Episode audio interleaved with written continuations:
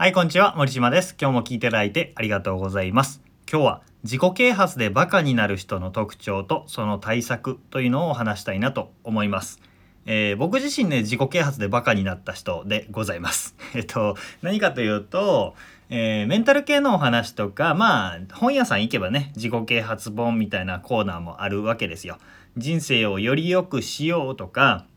自分の夢や目標を叶えるためにはこういうふうに行動すればいいもしくはこういうふうに考えればいいみたいなことを教える本だったりセミナーだったりってたくさんあるんですよね。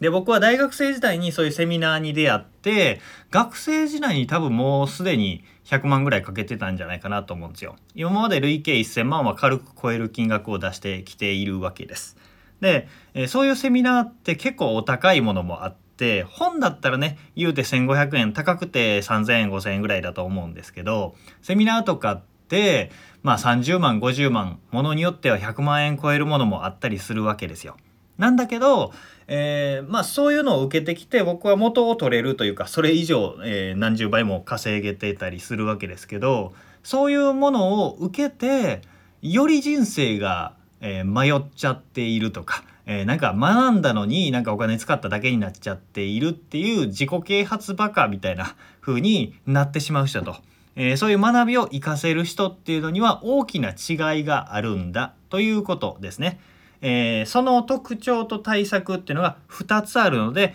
今回と次回に分けてお話したいなと思います。その特徴っていうのは何かというと自分の頭で考えているかそして実践しているかということなんですね。簡単なことに聞こえるんですけど案外盲点だったりします。えー今回の話っていうのは、えー自分の頭で考えるっていうことについてお話していくんですけど、まあ、成功法則っていうのは、まあ、成功法則という言葉で一つでまとめて今回お話したいと思うんですけどどういう内容を言っているかというと例えば人に与える人になりましょうまずギブしましょうみたいな抽象的な原則的なものから、えー話をする時は相手の目を見ましょうとかそういう具体的なすごいね、えー具体的なノウハウまでを含んでこうすればうまくいくよみたいなのをひっくるめて今回は成功法則という言葉にまとめています。なんかその成功法則っていう言葉がピンとこない場合はノウハウとかスキルって読み替えてもらって OK です。で、えー自己啓発でバカになる人はこれ自己啓発とか成功法則にとらわれすぎるっていうところがあるんですよね。えー僕も過去に相談を受けたことある内容で言うと例えば、えー結構前にね10年ぐらい前かなに流行ったのが部下は褒めて伸ばしましょうみたいなのがブームになった時期があるんですよそういう教えが。怒ってはいけないと頭ごなしに怒ったり放任主義では部下は育たないから褒めて伸ばすんだみたいな風なことが流行った時期があって、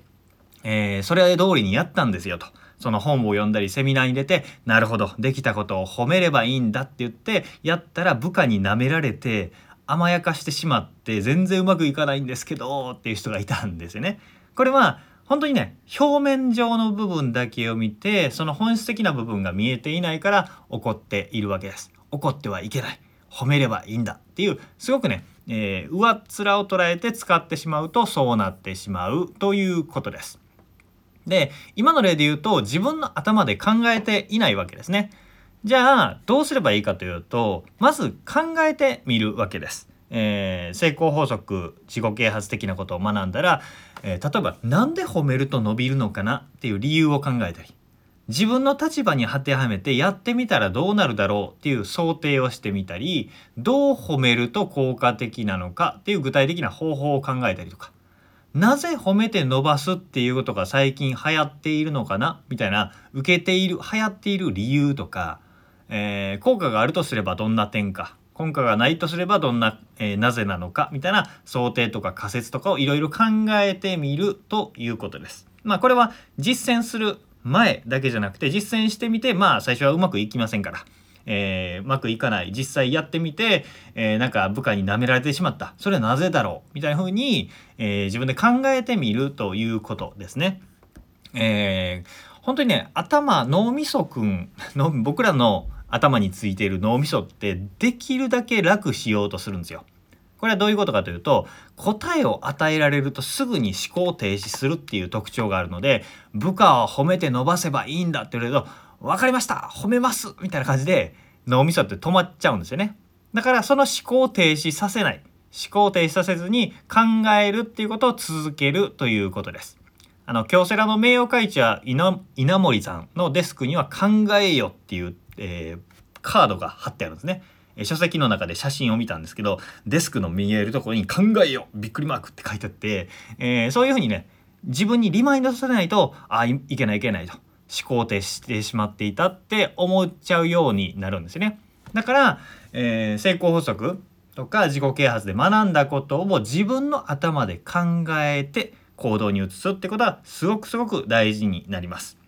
えー、教わった通りにやったんだけどうまくいかないんですよっていうことは教わった通りにできていないもしくは教えが間違っているかっていうことなわけですよ。じゃあどっちなんだろうとかどこに原因があるんだろうっていうのをまずねノートに書き出しながら考えてみるということがすごくすごく大事になります。なんで、えー、今までね、えー、例えば社内研修でこうすればいいと教わったとか、えー、セミナーに出てこうすればいいと教わったことをやってみてうまくいかなかったことについてノートに書き出しながら考えてみてください。えそうすることでね、え上面にとらわれず本質的に自分の能力を上げていって自分の人生良くしていくための学びが得られるようになっていきますというお話でございました。次回は、えー、もう一つのポイントについてお話していきたいなと思いますのでまた明日お会いしましょう。今日も聞いていただいてありがとうございました。森島でした。それではまた。